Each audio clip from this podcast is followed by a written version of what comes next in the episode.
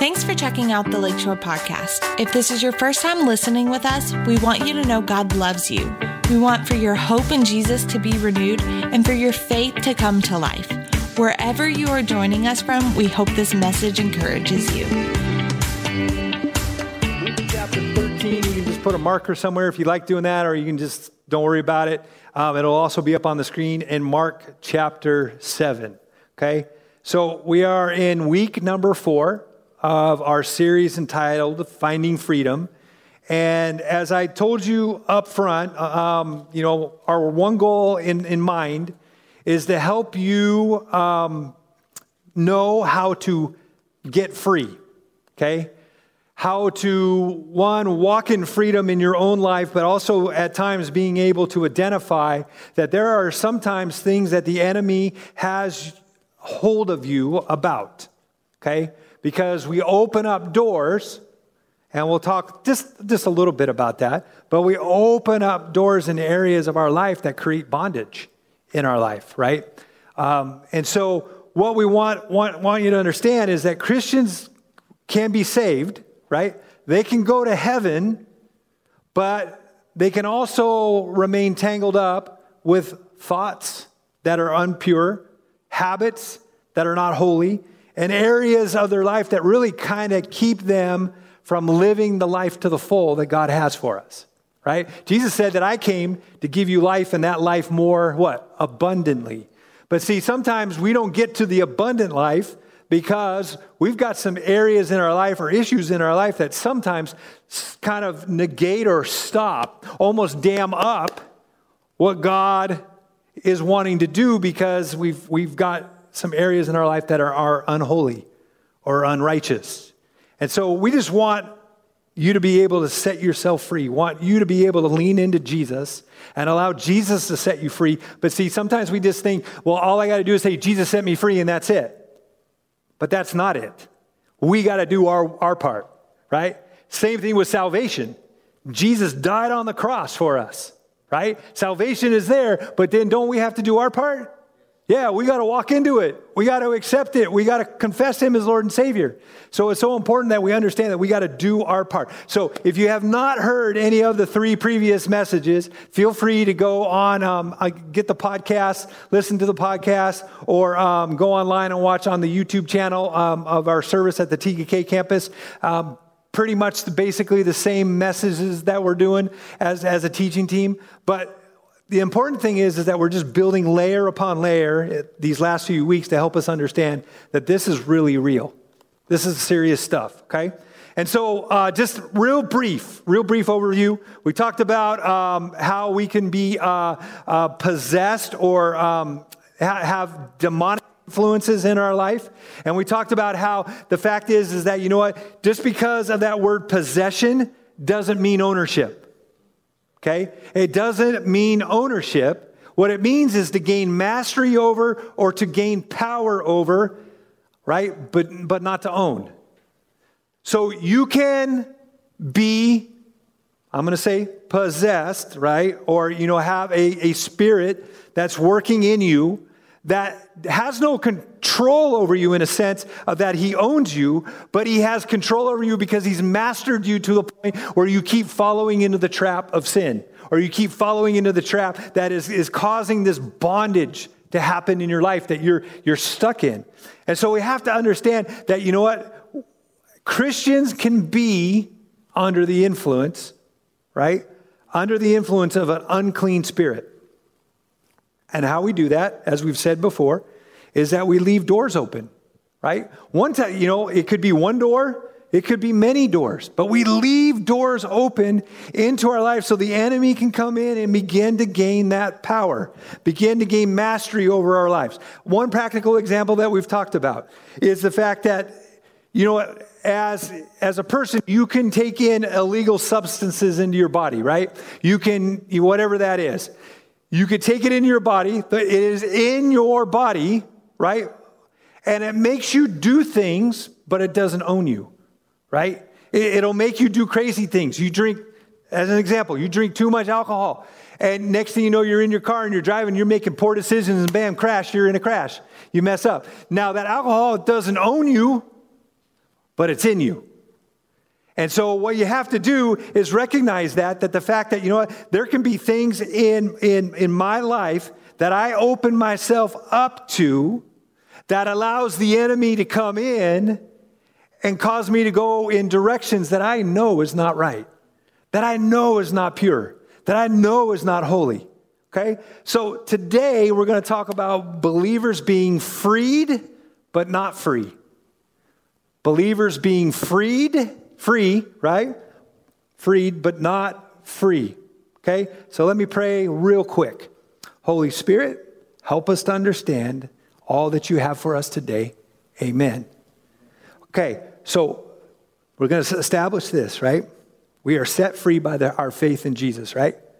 We believe that, okay? But this is what Paul warns in, in Galatians chapter 5, verse 1. He says, Stand fast, okay? Or in other words, take every effort on your part to make sure that you are keeping this at the forefront. It says, Stand fast, therefore, in the liberty by which Christ has made us free. It says again, listen to this. It says, But do not be entangled again, meaning that means you can go back to a yoke of bondage. So he's saying, man, you have, we have freedom in Christ. When we ask Jesus to be our Lord and Savior, and He comes in and begins to clean this all out and begins to kind of wash all those things out, we have this freedom that we can walk in so that we can experience all that God has for us. But we have to stand diligent against allowing the enemy to come in and create bondages in our life because this says you can easily go back into it. Easily because we just kind of get back into our routines and into our into in kind of this normalcy. And a lot of times people or believers don't look at it and say, you know what, I, I don't really know if I really believe that, Pastor Scott. I don't believe that that I I can I can live in freedom or liberty. Because, you know, I just struggle with so many things. But see, that's where we have to begin to identify what are those things that you're struggling with. And where did they come from? How did they get in there? And if, you, if we can identify that, then as we are taking it to the Lord, the Lord begins then to bring about freedom.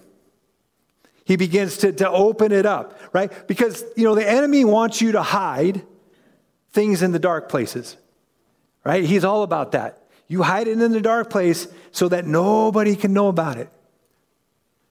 And so we, we hide it because we don't want anybody to know what's going on. But see, Jesus wants us to be able to expose it into the light because light over, always overcomes darkness, right? So we have to know that, you know what, Christians can be in bondage.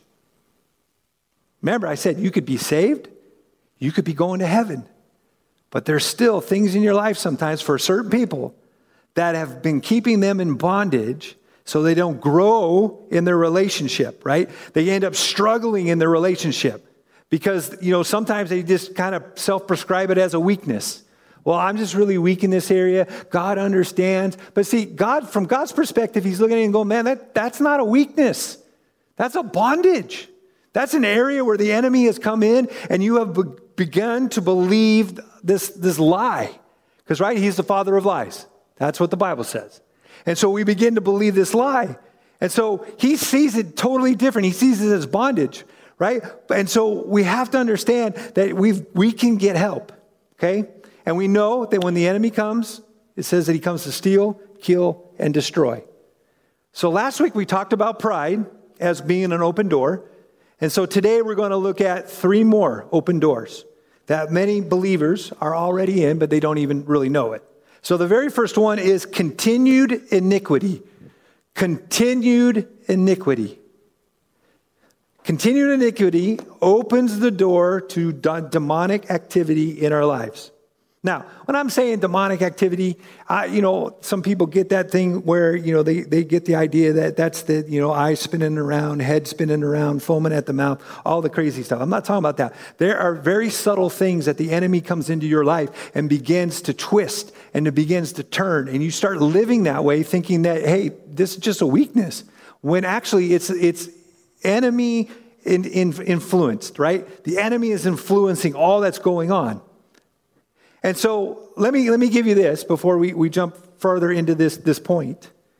But there is a lot of similarity between sin and iniquity, okay? They are both at times used interchangeably. They are both um, synonyms for each other. But there's a little bit of a difference in each, because right? Because sometimes we'll see iniquity and we'll automatically just think, think sin. It's the act of sin, okay? But a lot of times in, in Christendom, we talk about how sin is missing the mark, right? We talk about an archer, how an archer goes to shoot at the mark, they hit the bullseye. But what happens is, is they, they pull back and they miss the bullseye. They don't hit it. We call that sin. We miss the mark, okay? But we never never understand because for, for a believer, we should be trying to model our life after Jesus, right? We should be looking at the life of Jesus, seeing how Jesus did things, how he handled things, and be able to model our life after what Jesus does, okay? But the thing that we don't understand sometimes, and this is where iniquity comes in, okay, is the fact that um, why did the believer miss the mark? Okay? So we said sin is missing the mark, but then why did the believer miss the mark? Or why did the archer miss the mark? It's because of iniquity. Okay? And like I said, they're really closely tied together. But this is, this is uh, a definition of iniquity. Iniquity points out to points to our character and our heart's perverse desire to twist and break God's standard, God's word, thus causing you to miss the shot. Okay? So sin is the action, the iniquity is what's going on in your heart to make you do the action. Right? Because you'll find in times where, you know, the, the writer in the Bible, whoever, whoever it is, they'll talk about the iniquity of my heart. Meaning it's the, the, the thing that's going on in your heart at the moment. Not that you've done a sin yet, but still that iniquity, when it's perverse, when it's against what God's word has to say, then what he's trying to say is, you know what, there's iniquity there. It's, it's, man, our minds can run wild, can it? Would you agree to that? They can run wild, they can go all over the place. You're just like, oh my gosh, because it's like this little mini computer. And it's just, you know, firing all these things and all these things coming in. And it creates inside of us sometimes this perversity where it's like, you know what, I'm not going to do what God says to do. Well, that's iniquity, right? Because God wants us to live with Him in righteousness. So, do you understand that point?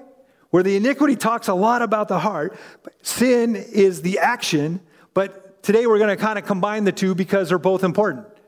Because at the same time, the writer always wants to make sure that we know that, you know what? I need repentance from the iniquity in my heart and I need the repentance from the sin that I do.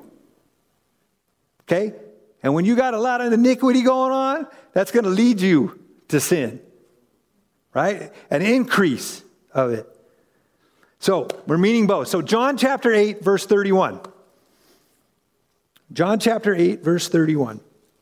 It says this Then Jesus said to those Jews who believed him, so they were believers, if you abide in my word, okay, we talked about how you got to fill your house. Remember, talked about when when when the house is empty, if if a, a, spirit is cast out, we talked about that scripture, and then they come, the spirit comes back, and if it's not full of something, then it comes back and brings seven more, and fills it. Right. So basically, what it is is that God's word is like the furniture in the house and it's going to fill the house. Anyways, I'm getting off. It says, If you abide in my word, you are my disciples indeed. And you shall know the truth, and the truth shall make you free. Right? Hosea 4 6 says that my people are destroyed for a lack of knowledge, right? Of his word. But this says, You shall know the truth, and the truth shall make you free. So when we're not in truth, in the truth, then you know what? We have, we're more inclined to be held in bondage. We're more inclined to, to draw ourselves that way. This is what the, the Passion Translation, how, how it kind of says it. It says, for, you, if you, for if you embrace the truth, you will release, uh, it will release you from freedom. It will release freedom into your life. Sorry. Do you hear that? If you embrace the truth, it will release freedom into your life. Sometimes when talking with people, even just, you know, hey, I got these struggles, I got these things, I've got all this going on, and, and it's, it's closing in tight. It, it, it's like almost like, you know, it's, it's, it's choking me to death. Well, when you talk to them and you say, hey, are you in the truth? Have you been looking at, at, at have you been looking from God's perspective, right? The Word of God is always God's perspective on things. And so it's so important that you look at God's perspective over your own perspective, right? Because the enemy will come in and try to tell you, man, this perspective, it, it, it, forget it, it's over. When God says no, you know what? All things work together for good for them who love God and are called according to his purpose. And so we have to look from God's perspective, but it's important for us to be in the Word. Okay? So again, these are Jewish believers, right? And if anybody's going to give it to him straight, it's Jesus, right? Jesus was the straight shooter. There was no like question marks, like, what? You know, did he read? No, he was just a straight shooter. He told him, like, it is what it is, right? You have to be free, you have to continue in my word okay you've got to you got to be a student of the word you got to be able to, t- to take it in right and not just be a christian because you can just be a christian right you get saved you confess christ and i'm a christian. Glory. That's awesome. But see jesus is talking about us going a little bit deeper right? Not, not just kind of yeah i'm a christian i'm good.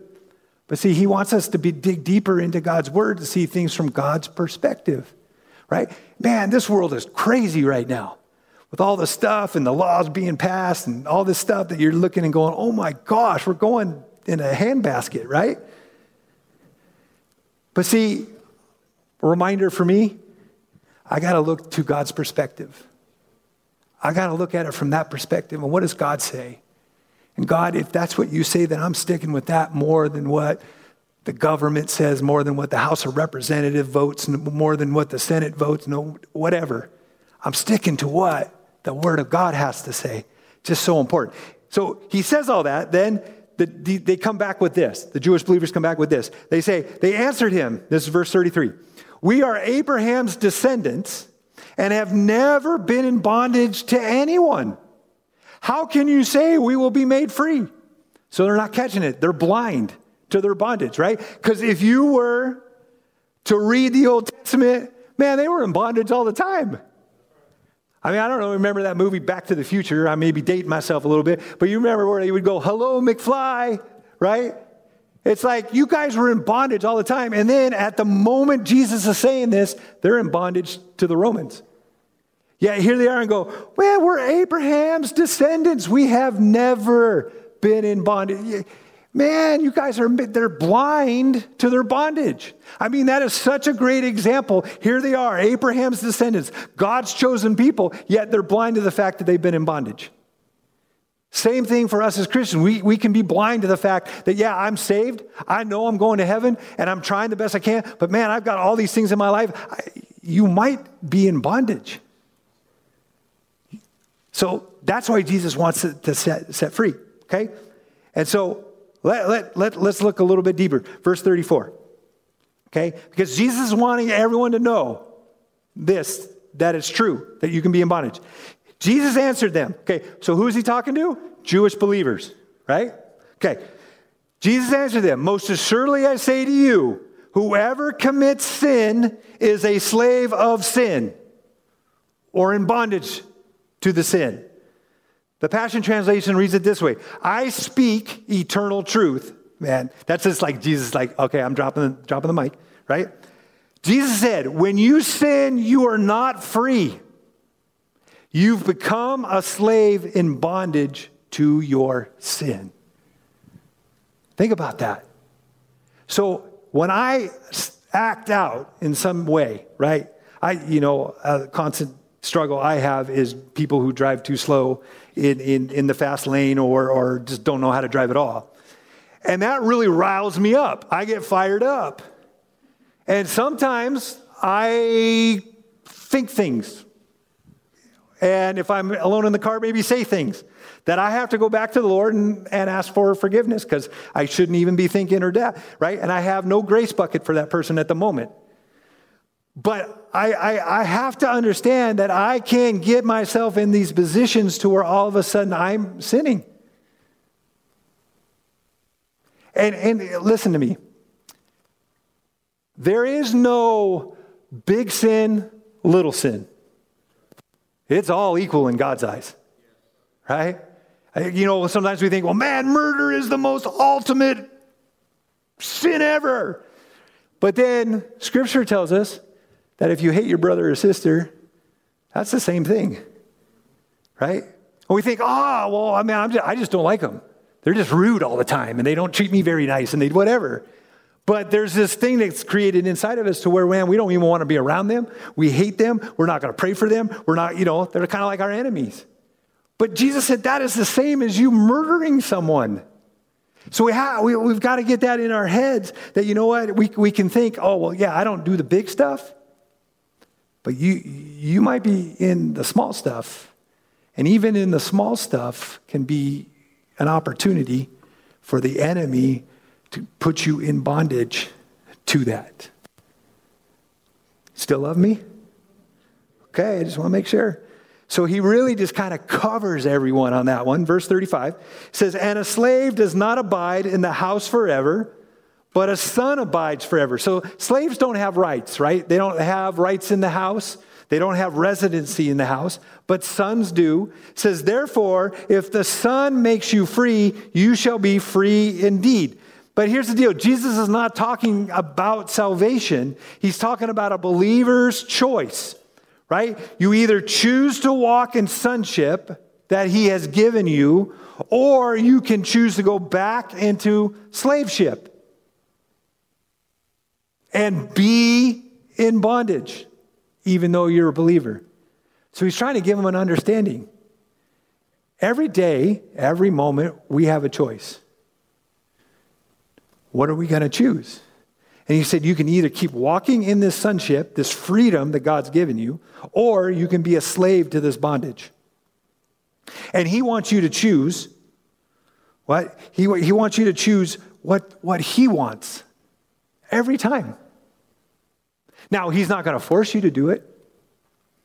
And I think sometimes when I maybe slip, he looks and kind of goes, Oh, Pastor Scott, man, oh, ee right? But he's not mad at me. He's not angry at me. He just wants me to come back and repent, right? Ask the Lord to clean the iniquity from my heart.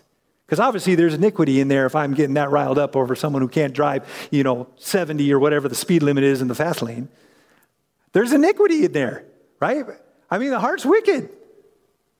So we have to understand that God wants us to choose the very best, and that's Him because Jesus came to set us free. Okay, now go back to verse 34 because this kind of talks about it too. It says, Whoever commits sin is a slave of sin. Now, we're going to look at the word commit for just a minute and think about commit more as, as being the word committed. And that's the Greek word. This Greek word means to formulate a plan. So it's pretty simple. If someone formulates a plan to sin, you're in bondage. Okay? If you formulate a plan the sin in your heart, and you're thinking, well, I can get away with it this time. Oh, you know what? It's just, it's just one little peek. It's just one little thing. You know, whatever, whatever that is, you know, only you and God know the things that, that you, you, you deal with. But whatever it is, even when you start to plan just once, just one small thing, man, you are in bondage to it then, right? Because the enemy will come and he'll remind you hey, you haven't done this in a while. You haven't felt, you know, you haven't, or whatever it is. So why don't you just feed it a little bit? Just go ahead. I always refer to it as that stray cat syndrome thing, right? When a stray cat comes to your door, right? If you don't feed it, it'll go away. But if you feed it, guess what? You got yourself a cat, right? Because you're just feeding it. And it's like, oh, yeah, oh, man, because they want the food. And so we got to understand that, you know what? We've got to kind of look at it and be able to say, man, even that small thing, even though if there's iniquity right there at the moment, that doesn't mean I need to act on it. That means I need to pull back and say, Lord, forgive me of the iniquity in my heart. Forgive me of even kind of even thinking that direction. That's radical, wouldn't you say? A, a great man of God um, that has written many songs and things like that and, and another uh, gentleman who was a, uh, the um, president of our denomination. He, the president of the, our denomination, um, he, he told this story. That one morning at four o'clock in the morning, he gets a phone call from this great man of God. If I said his name, you would all know. Well, I don't know if you would all know his name. But, anyways, he's, like I said, he's conference speaker, all this stuff. He calls him at four in the morning and he says, Hey, I, I need you to come over to my house right now. Now, you would think, wow, that's pretty drastic. Like, what's going on? What's happening? Why would he call him at four in the morning, man? What, what, what's up? So he goes over there, gets in the house, and, and says, what, what can I do? What can I do to help you? he said, Hey, I needed to let someone know. I already let God know, but I needed to let someone know that I had a thought in my mind that was unrighteous, unholy. And I just needed to confess my sin to my brother one to another. And, and I want you to hold me accountable. Four o'clock in the morning. I don't even know if the sun shines at four in the morning. I'm not even interested in four in the morning. But, but see, this man's heart wanted purity. Even the iniquity, he didn't act on it, but there was iniquity within his heart that he went to the Lord. See, we've got to be able to understand that when, when we have those thoughts, first thing we got to do is we got to run to Jesus. We got to ask him for forgiveness.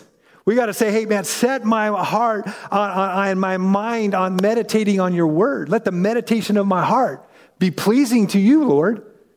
Not, not this garbage that sometimes comes in. Okay? So we have to understand that, you know what? Once you start formulating a plan, you could be in bondage. Okay? You could be in bondage. And then when you're in bondage, then you do whatever you can to accommodate it, to feed it, to do whatever, you know, I'll hide it if I got to hide it. I'll do whatever it is because, you know, I, this is my, my little thing that I don't want anybody to know about. But the problem is, is God already knows, right? He knows everything. So let me, let me give you another scripture, okay? And, and, and this, this thing, too, is not a weakness. I, I want to keep repeating that because we oftentimes say, oh, it's just a weakness I have. No, it's more than that. It's a spiritual thing. Romans chapter 6, verse 16. This is in the Passion Translation. It says, Don't you realize that grace frees you to choose your own master? But choose carefully. So I guess that means you can choose dumbly, right? Uh, but choose carefully, for, your, for, you, for you surrender yourself to become a servant, bound. Man, highlight that, right? Bound to be to the one you choose to obey. So, whatever you choose to obey, and I'll, I'll flesh this out a little more on the scripture, you are automatically bound to it. That, that's pretty heavy. It says, if you choose to love sin, it will become your master. And it will own you and reward you with death. But if you choose to love and obey God, He will lead you into perfect righteousness. So, man, our choices are very important to our lives, the outcome of our lives. Again, and then in Jeremiah it says this 7 and 8 it says, Behold, you trust in lying words and cannot profit. Will you steal? Now he's talking to man, okay? This is God. Will you steal, murder, commit adultery, swear falsely, burn incense to Baal, and walk with other gods whom you do not know? And then come, listen, and stand before me in this house, which is called by my name, the church, right? Or even just you personally, because we, you know, we're temples of the Holy Spirit, and say, We are delivered to do all these abominations. Has this house, again, Holy Spirit, you, the church, which is called by my name, become a den of thieves, right? Place for, for, for activity that is not holy. Remember we talked about how demonic influences, right? They're thieves. They want to steal from you. He says, You become a den of thieves in your eyes. But, but I love God. He says, Behold, I, even I, have seen it, says the Lord. So here Jeremiah gives us this, this paints this picture, this verbal picture of what he sees from his people. He's saying, man, you know what? Your, your actions are not matching your words. Because you say you love me, you say you're in, in my life, that, that, uh, that I'm in your life and, and all this, but yet what you do are things that are abomination to me. That's not, that's not matching up. And so here they are, they're still walking in sin, right? They have an, continued iniquity in their life, but they come to church and say, Oh, yeah, I'm free. Oh, I'm good. Praise the Lord. But see, there's things in our life that we're opening our, our hearts to, opening the doors to. And see, God sees all of that. But He's a loving and He's a gracious God. He says, Man, I love you so much. I just want you to be free from all that. To the point where, man, you know what? You're walking into church and, you, and you're worshiping, and God sees no iniquity in your heart, no sin in your life, because you, you, you've made a decision to close close that door. But, but God then kind of is like opening up this question. He said, Is that what freedom means to you? To keep sinning? Ah, oh, grace, brother.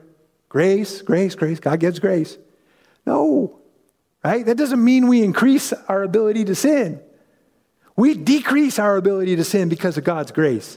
To the point where, well, hopefully one day, I don't know if that'll ever happen, but at one point it gets so small that you look like Jesus in every facet of your life. Now, he was perfect. We're not perfect. But I, am telling you, I think you can get to the point where it starts diminishing and diminishing and diminishing and diminishing. And then when people are looking at you, man, like, man, you, man, you are so, how do you do it? Well, let me tell you how I do it. I got this friend, his name's Jesus. And I've dedicated my life to him. And I'm, I'm looking at the scripture, I'm trying to live from his perspective and all those things. Uh, Romans 13, Paul says, now we're not going to look at the scripture, but it says, you know what? You have, don't, don't use your freedom to feed your flesh.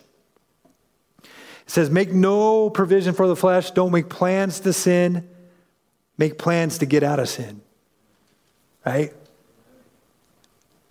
So it's that, that, that, that opportunity to not make that, those plans. Oh, how, how, how can I get away with that? How can I do that? But instead saying, no, how, how can I not do that?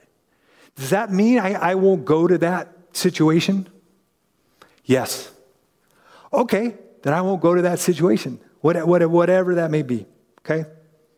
Let me, let me give you the second point continued illness. So, our first point is continued, continued um, uh, uh, uh, man, my mind just went blank.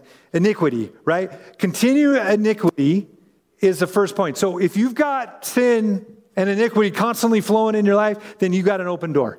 Okay, that, that, that's what it means. Continued illness. Now, sometimes can be a sign that a door is open in your life and that the enemy has come in and he has brought illness with it. Okay? Let me, let me read you the story. Luke chapter 13, verses 11 through 16.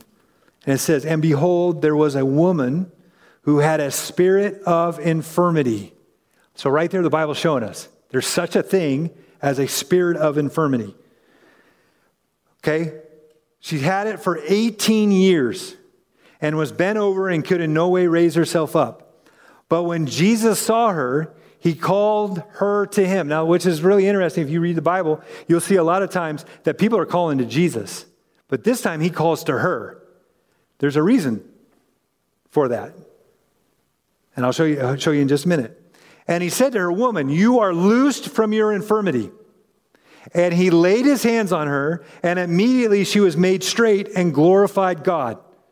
But the ruler of the synagogue answered with indignation because Jesus had healed on the Sabbath, and he said to the crowd, Now, what's funny is he's going to bring God's word back on Jesus right? Like, come on, man. You can't, you can't do that to Jesus. It says this Therefore, are six days on which men ought to work. Therefore, come and be healed on them, and not on the Sabbath day. Then the Lord answered him and said, Hypocrite, does not each of you on the Sabbath loose his ox or donkey from the stall and lead it away to water it? So ought not this woman, being a daughter of Abraham, whom Satan has bound, um, think of it, for 18 years, be loosed from this bond on the, shouldn't she be loosed on this bond on the Sabbath? So she, here she is, she's a daughter of Abraham. And remember, we kind of talked about how daughter of Abraham means that, you know what? She's part of that covenant promise that God had. This time, Jesus calls to her because he's identifying her as a daughter of Abraham, that he has a covenant with her. Okay? So he, he, he's identifying her. And, then, and what, the, what the awesome thing is, is we know that there's natural right? Natural Jewish people that are part of this, this covenant promise that God has made. Their, daughter, their sons and daughters of Abraham, naturally. But then, you know what? When we make Jesus Christ the Lord of our life, we are sons and daughters of Abraham spiritually. So that means then we fall under the same category as that lady. Pretty cool to me. Falls right into that category because of who we are in Christ. So this is what Galatians 3:29 says. It says, "And if you belong to Christ, if you are in him, then you are Abraham's descendants and spiritual heirs according to God's promise." That just I just proved the point. Right? So if you are true children of Abraham because of your faith, then we have every right to be set free from illness. Absolutely every right to be set free from Jesus. I mean, from illness. So he sets her free because she was the daughter of Abraham.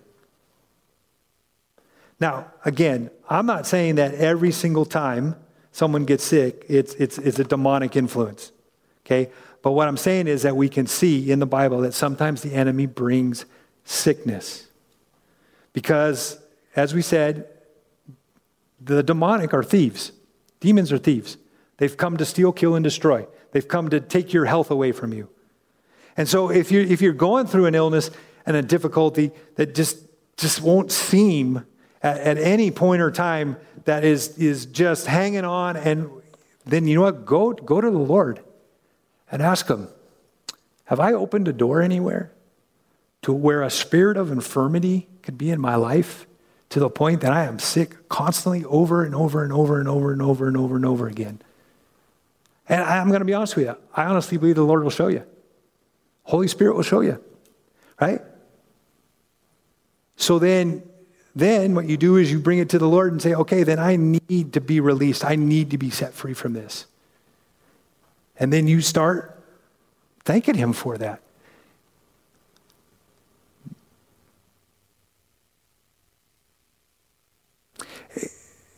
If, if you just read the Gospels, there are so many stories about healing that Jesus does. If you, if you need to build your faith up, just read those stories over and over and over again. Because the more you read it, the more your faith will be stirred at the fact that Jesus is the great physician. He's the healer. He's the same yesterday, today, and forever. And so if he healed when he walked on the earth, that means he heals today. And he can set you free.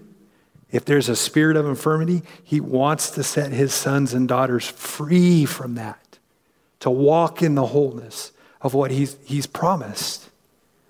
Because he's got, he's got power over the natural. Uh, Deuteronomy 28, uh, 58 through 61 says, If you do not carefully observe all the words of this law that are written in this book, that you may fear this glorious and awesome name, the Lord your God, then the Lord will bring upon you. Okay, now he's talking Old Testament, but you know what? You've got to just understand that we can, we can pull Old Testament into New Testament in some ways, right? He says, Upon you and your descendants, extraordinary plagues, great prolonged plagues and serious and prolonged sicknesses. Moreover, he will bring back on you all the diseases of Egypt, of which you were afraid, and they shall cling to you. Also, every sickness and every plague which is not written in the book of the law will the Lord bring upon you until you are destroyed. Right?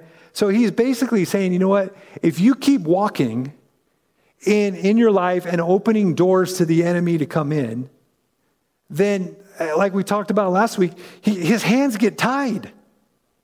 He wants to bring healing, but we just keep, come on in, come on in, right? And he's like, would you shut the door so that I could come and do what I do best and heal you and set you free? But see, we just can't be just naive to the fact that we're not opening doors.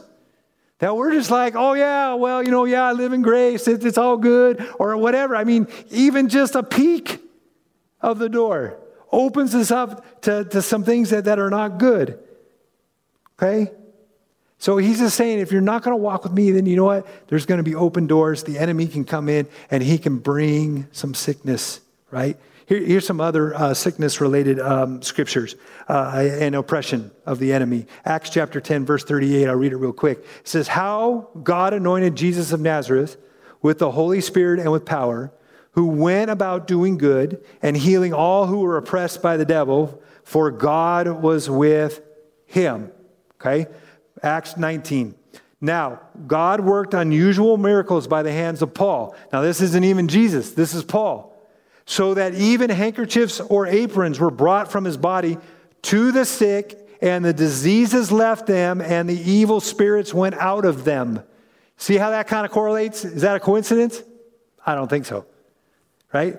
It, it correlates. So we have to know that sometimes we just open doors and we've got to be able to close them. Let me, let me give you another example of just an open door, real quick. Another open door in, in this context of, of healing is, is your belief system. When, when you say, you know, I talk to a lot of Christians, and a lot of them say, yeah, I, be, I believe that God heals. I saw it in the Bible, He heals, but he, I don't think He can heal me.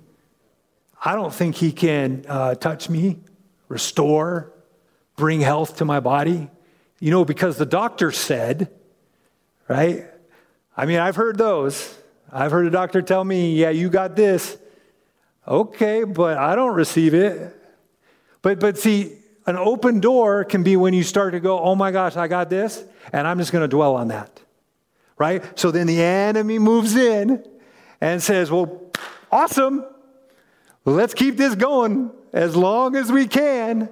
Where we've got to be able to say, wait, wait, wait, wait, what, what does, again, so important. That's why we need to know God's word. What does God's word say about it? Right?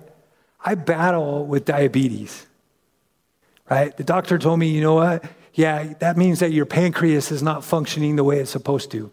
So every single morning, every single day, I am thanking the Lord that my pancreas is coming to life. That, that the Holy Spirit, the same Spirit that raised Jesus from the dead, is breathing life into my pancreas.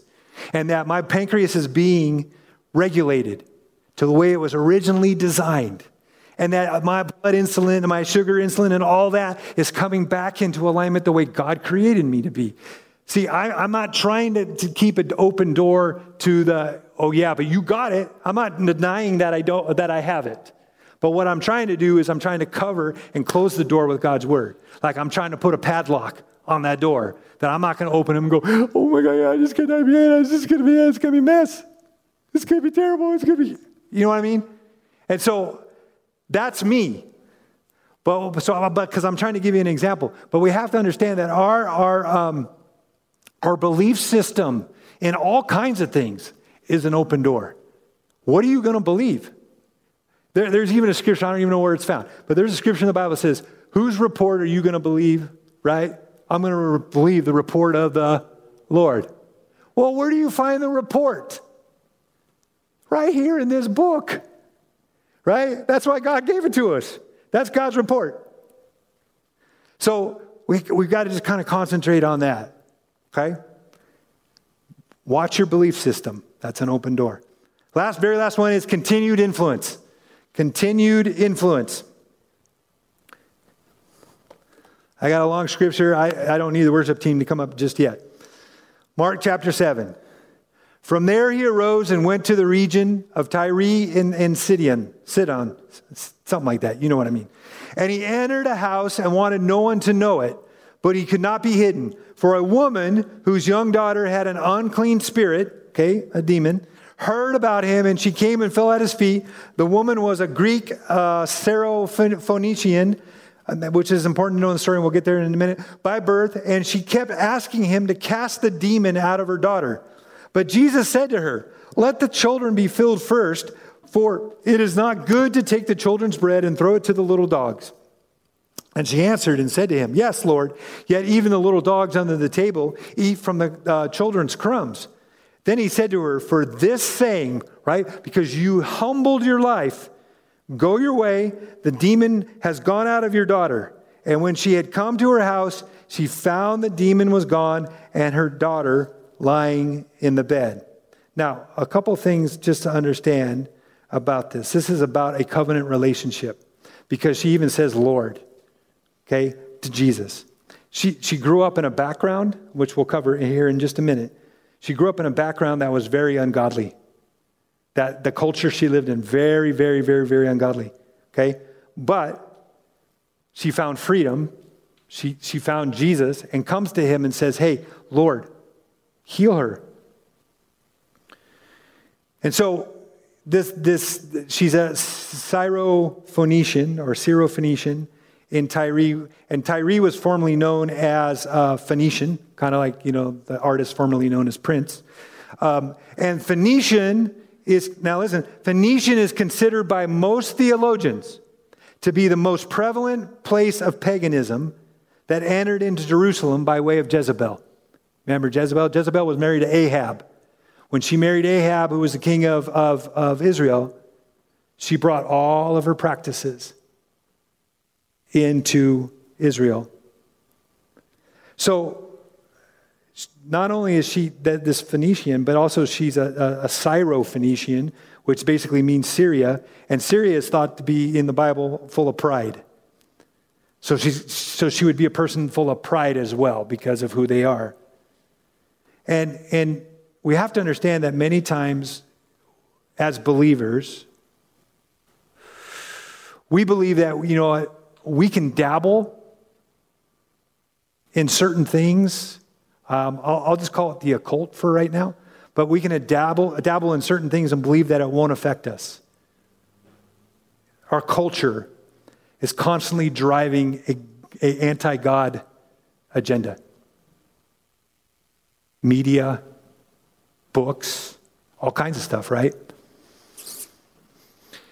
And so what happens is, is sometimes as believers, we kind of get in this pride a little bit and say, yeah, but that won't affect me. I can go to any movie I want to go see and it won't affect me. Right? Maybe an R rated movie, horror movie. Right? I'm amazed when I talk to some people and man, they're even letting their kids go see these horror movies that I'm just like, what are you doing? You are opening the door for your child, you know, because they'll talk to me, and my kid, and I'm not saying this is every reason why, but my kid has nightmares. And, and you know, really thinking, and they just can't sleep, and it's this, this. Well, can I ask you, what are they watching? What, are, what have they been viewing? What, what, uh, this, that, all these things that would create in them an opportunity, an open door for the enemy to come in and start messing with their life right? But as parents, sometimes, I'm not dogging parents on pointing fingers, but sometimes as parents, we don't think about that. We, we, we just don't. I, I remember when, I, when our kids were growing up, and the big thing back then was this book called Goosebumps. Okay, some of you might remember it but it was goosebumps. And like every kid, it seemed like, was reading this book, but our kids would come, Can we read it? Nope. Not to read it. Because it had witchcraft in it, it had a whole bunch of stuff in it. So we wouldn't let our kids read it. Harry Potter came out. Oh my gosh, yeah, you got to read Harry Potter. I, just listen to me, I'm not bashing anything, but Harry Potter came out. Same thing. Can we read it? Nope, can't read it because it's got witchcraft spells, all this kind of stuff. But see, a lot of times we we don't think about those things. We think, oh well, everyone's reading it. It's all good. But see, God as, as a parent, I'm talking to parents right now, but God as a parent, man, you are set um, as, as the leader of your home. You are the one to set the pace for your family. And if you're lackadaisical about it, and you'll, you'll open doors. Because even in our story, who was the one affected by the evil spirit? The daughter, right? Because of this, all this stuff opening up. I mean, and you look at it, man. I mean, yeah, you just you just look at it. But there's all kinds of things. You know, there's horoscopes. We look at sometimes, oh, what's it say? What's going to happen to me today or whatever, right? Well, read your Bible, find out what's going to happen to you. Okay? There's, you know, I, I, I always crack up at, at the commercial for the California Psychic Network. You ever seen those commercials? Oh my gosh, they knew everything about me and what I wanted and all this, and oh my gosh, like, really? Just, I mean, it blows my mind. I think, man, you, you're so deceived. Now, I'm not saying they're Christians, but I'm just saying they're so deceived. And so we have to understand that we've got to guard our hearts. We got to guard our kids' hearts. And just lay out, put out some standards, right? And stop treating this, this cultural influence as no big deal. It's just the culture we live in, and it's just the way it is. No. God has called you as a Christian to be set apart. And that's hard, right? But there's so much um, easiness in it. There's so much reward in being set apart that, that sometimes we, we don't necessarily see. So we can't open a door to that.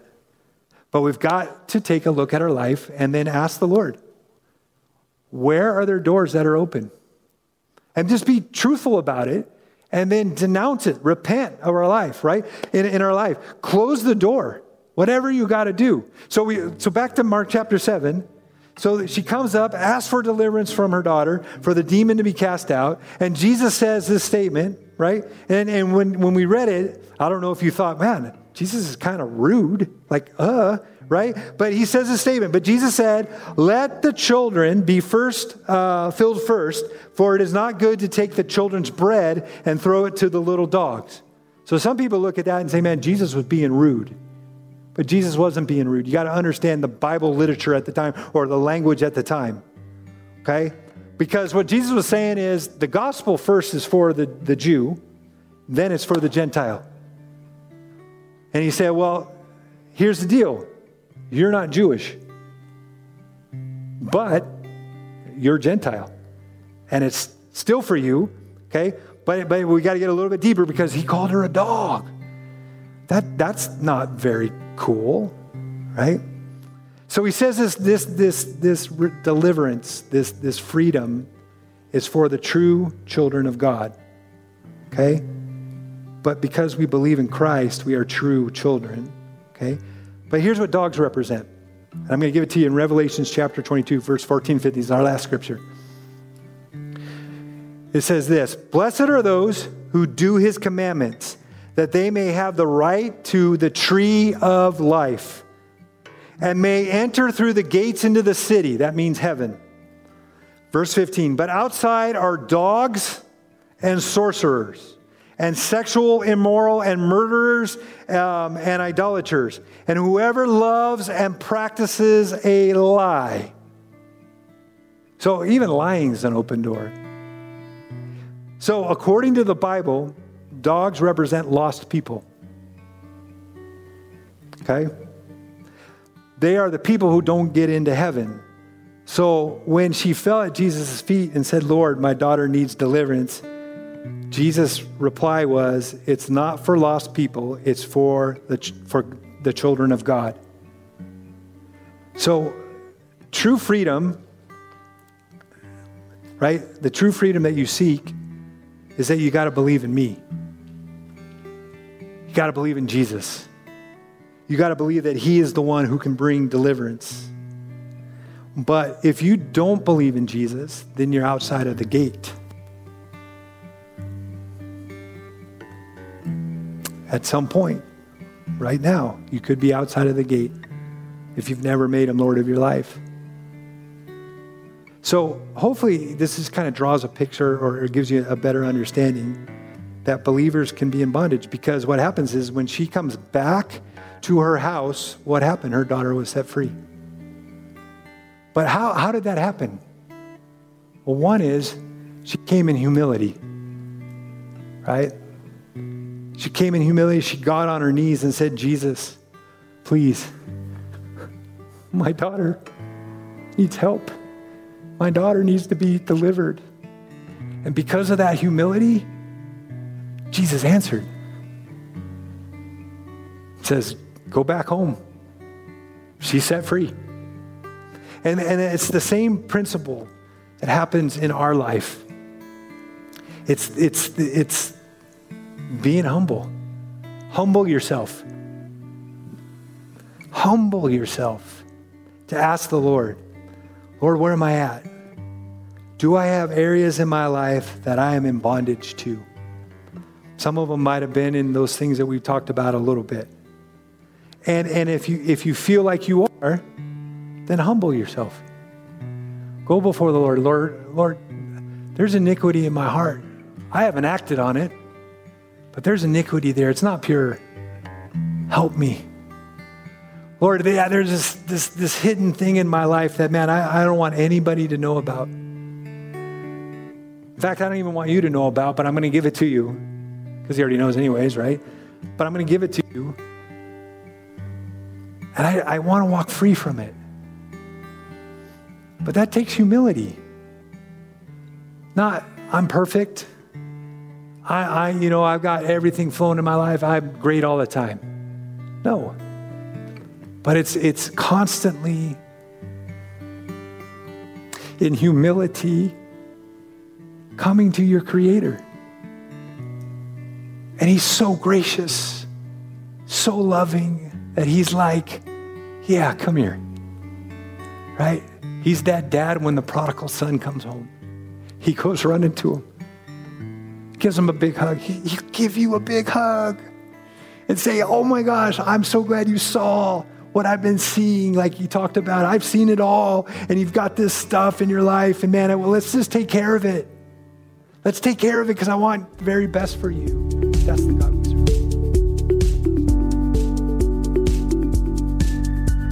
Thanks again for listening. To hear more messages like this one, make sure to subscribe and check out our podcast channel for more messages. If you like what you're hearing, share it with your friends. For more content from Lakeshore and information on services, check us out at lakeshorecf.com.